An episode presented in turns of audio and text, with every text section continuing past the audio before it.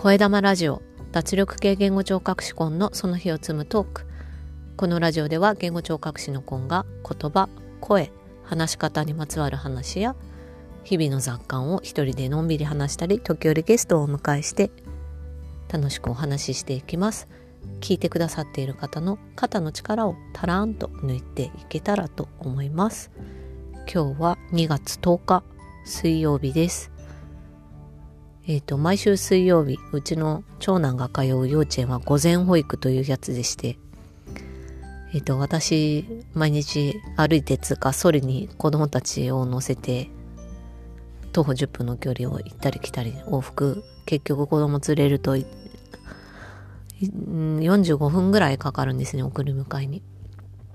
で帰ってきて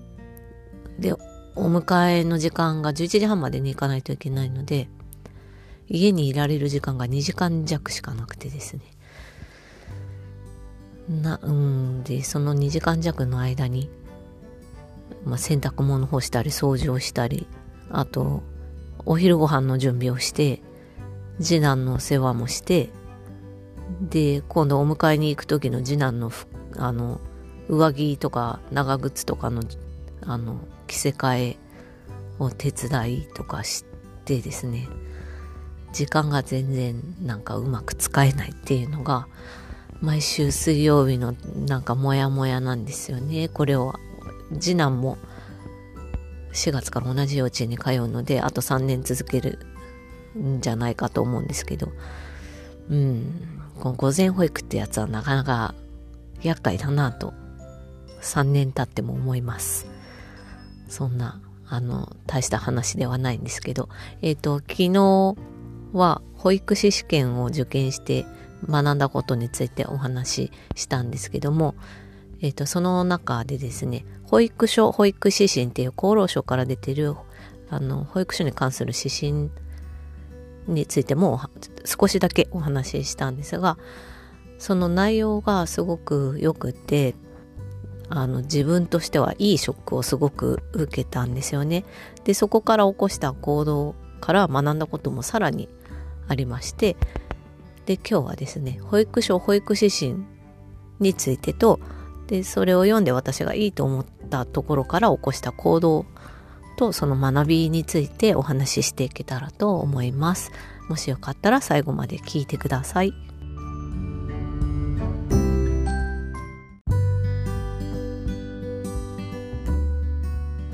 はい、それでは保育指針とは何かというところ、定義的なところからお話ししていこうかなと思います。でこれはですね、厚生労働省から交付されている、公に示されている保育の基準であって、えっ、ー、と、保育所、保育、保育園ですね、の保育の基本となる考え方、保育の実施内容、そして保育園の運営のあり方について国としての基準を示したものとなっています。で、私がこの保育所保育指針を読むきっかけになったのは保育士試験なんですけど、この保育士試験筆記9科目の中で、ほぼすべての科目に、この保育指針を理解した上で答えなければいけない問題が出されています。なので、保育士さんは、この保育所、保育指針というものをあのしっかり理解して仕事についているっていうことが言えるかと思います。で、えっ、ー、と、私が保育指針を読んだ中で良かったなと思うポイントが3つありまして、それについて、えっ、ー、と、お話ししていこうかなと思うんですけど、一つはですね、比較的読みやすい文で書かれているっていうところなんですね。で、まあ、これ厚生労働省から発行、あの、発行されているというか、交付されている公的な文章になるので、そういったものってなんかこう、とっつきにくいとか難しいこと書いてあるんじゃないか、難しい言葉が使われているんじゃないかっていうイメージがあるかと思うんですけど、とてもわかりやすい文で書かれています。ちょっとあの、分量は、うん、と、薄い本一冊分ぐらいかな？薄い冊子一冊分になるかと思うので、まあ、読むんだったらまあそれなりに読まないとはいけないっていうのはあるんですけど、内容としてはととても読みやすい文そのものも読みやすいっていうのは一ついいところだなと思っています。なので、こう、専門知識とかがなくても読むことができるので、ま、保育保育士さんだけじゃなくって、どんな人が読んでもいいっていうところが言えるかなというふうに感じました。で、それから二つ目ですね。二つ目にいいなと思ったところは、発達段階に応じた子供へのかかり関わり方がわかるということです。で、保育園で過ごすお子さん、年齢としては、えっと、0歳から6歳に当たると思うんですけど、その6年間をですね、3つのステージに分けて保育内容のあり方が書かれてるんですね。で、うんと、1つのステージは乳児期0歳ですね。で、2つ目は1歳から3歳になるまで、1歳以上3歳未満時。で、それから3番目が3歳以上卒園するまでのこの3つのステージに分けて書いてあるんですで、特にこの1歳以上3歳未満児と3歳以上っていうグループがとてもいいなって私が感じたんですね。で、1歳になりたてはまだこう、自我が、まあ、芽生え始めぐらいで、で、まあ、あの、いわゆるイヤイヤ期っていうか大変な時期を通って、まあ3歳っていうところにつながっていく。これが1歳、2歳、3歳って分かれてるんじゃなくて、1歳から3歳っていう風にの一つのグループになってるっていうのがいいし、また3歳と6歳って全然違うけれども、3歳の今こうでも6歳がこうなっていくから、まあ、その6歳っていうところを見据えて3歳の人ににもこうやって関わっていくみたいなところが、まあ、分かりやすく書き示されているっていうところこのグルーピングっていうかねステージに分けていくっていうかそうそういうところも、まあ、一つの特徴だしいいところだなというふうに思います。まあ、あの子供は年齢だけではこうちょっと発達段階っていうのはもう明確に言えるものではないっていうのもあるので、まあそういう意味でもこのステージ分けっていうのもいいなというふうに思ってます。で、えっ、ー、と、いいなと思った三つ目のポイントはですね、この三つのステージで書いて、それがまあ順に乳児、1歳以上3歳未満児、3歳以上っていう風に保育の内容っていう章があるんですけど、第2章。まあそう、そうやって読み進めていくと、0歳がまあこういう段階にあって、その次、1歳3歳、まあちょっと大きくなると、こういう風に変わっていって、そして3歳はこういう風になっていくとか、まああとこういう行動だったり成長だったり発達が求められていくっていうのがこう流れとして読み進めていくと理解することができるんですね。で、あの、子育てしてるとどうしてもその、現時点のポイントばっかりこう、目に映ってくるなって自分でも思うんですけど、こう見通して、先々見通して理解することができると、あ、そうか、こう、先々こうなっていくから、今この大変なことは、ここにつながるのかもしれないみたいなとこう思えるっていうかまあ希望に近いものもあるかもしれないんですけど、まあ、そそれがわかると子供との接し方もちょっと変わってくるんじゃないかなというふうに感じてこの0歳から6歳ってこうちょっと長い時期ですけどそれを全体通して見通すことができるっていうのは保育指針の一つのいいポイントだなというふうに思っています。で、あの、私は保育指針を読んで、とても感動したというか、この、さっき言った3つの良いポイント、特にすごくいいなというふうに思ってですね。で、何をしたかというとですね、オンラインコミュニティのハロコミで、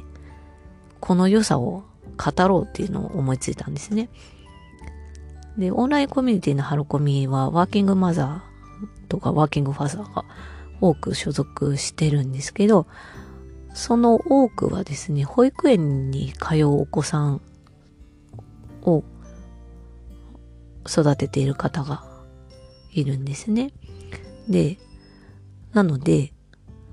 もうこの保育指針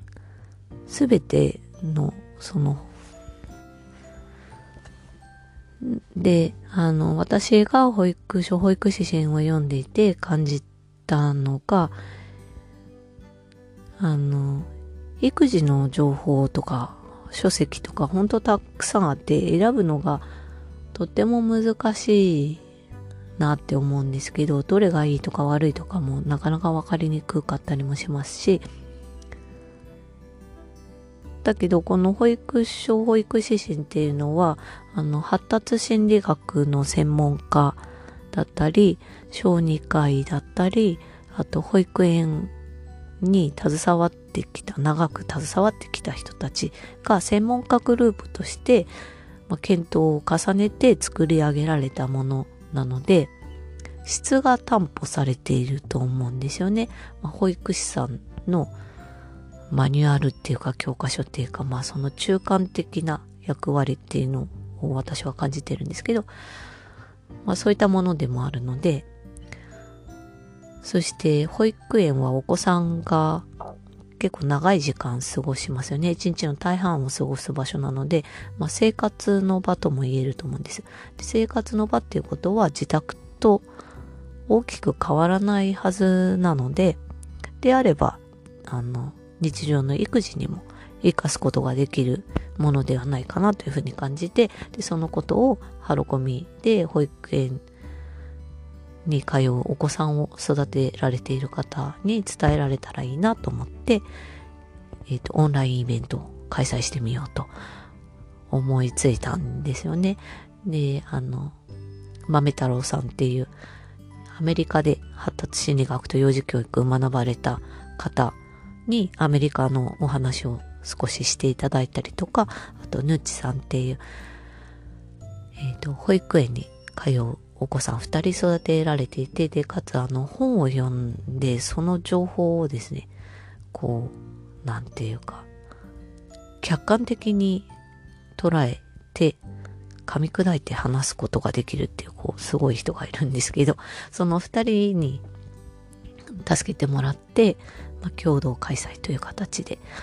まあ、私のプレゼンテーションを進めていったんですよね。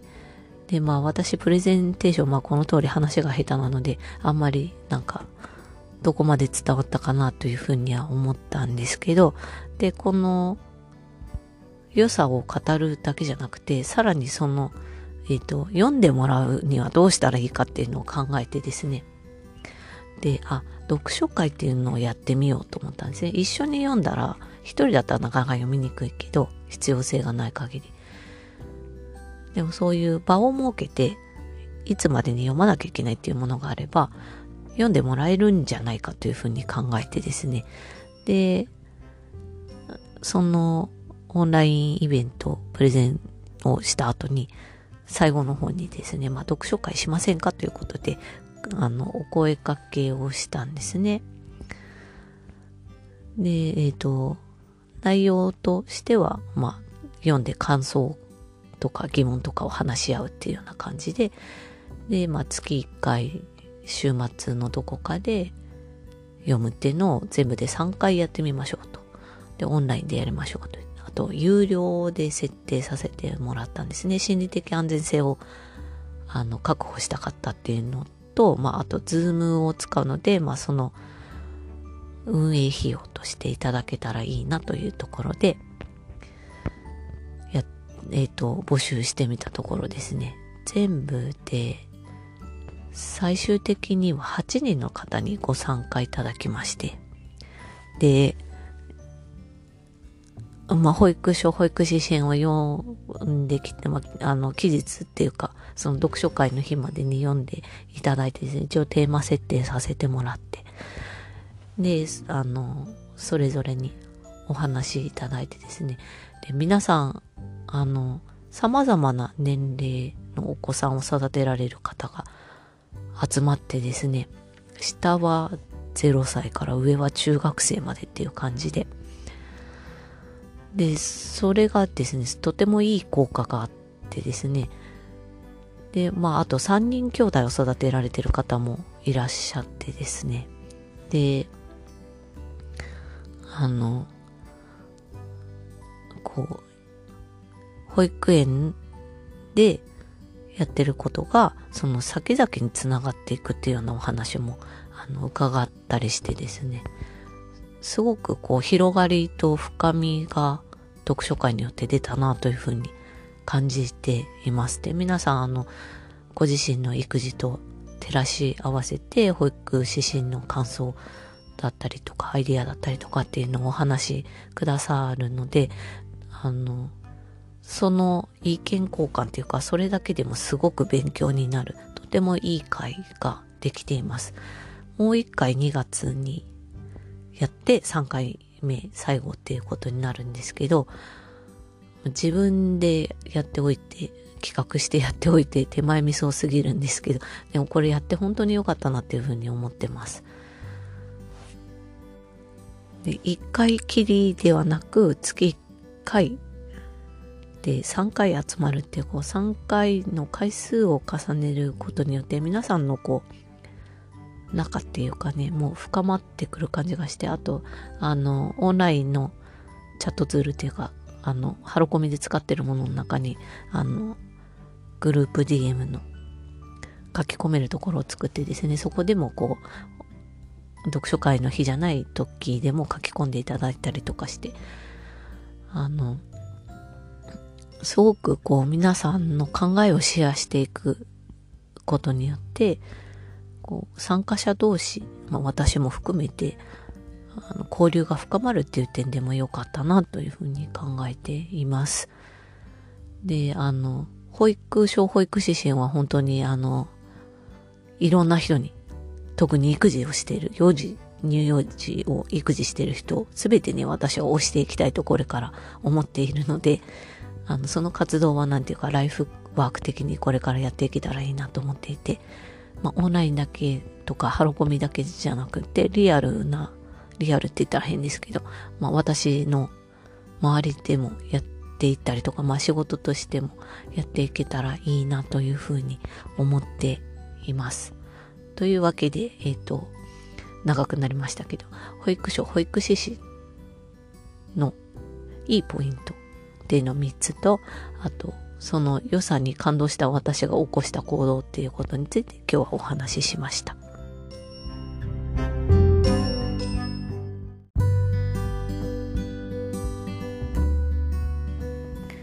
はい。というわけで今日は保育士、あ、違う、保育、小保育指針について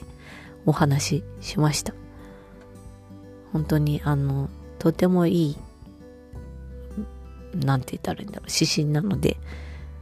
あの、インターネットで無料で読むことができますし、えっ、ー、と、冊子としても書店で300円ちょっとぐらいでも購入できますし、私は、えっ、ー、と、この保育指針の、えっ、ー、と、平成30年に新しく改定されてるんですけど、その、あの、その内容を作る専門家グループの委員長をされた塩見俊之先生っていう先生が監修された解説本があってですね、それがすごい、あの、塩見先生の解説もすごいいいんですよね。あの、なんていうか、育児をする人へ、そして子供への、なんか、愛情を感じる解説っていうか、っていうのが、あそういう本があってですね、それも、うん、1500円ぐらいだったかな。なので、まあ、そんなに高いものでもないですし、手に入りにくいものでもないので、もしよかったら、まあ、まずはインターネットで検索するのが一番手っ取り早いかと思うんですけども、もしよかったらご覧になってみてください。そして、読んでみたいけど読みにくいっていう場合は、ぜひお声かけください。読書会します。はい。というわけで今日はこの辺にします。カーペディエン。チャオ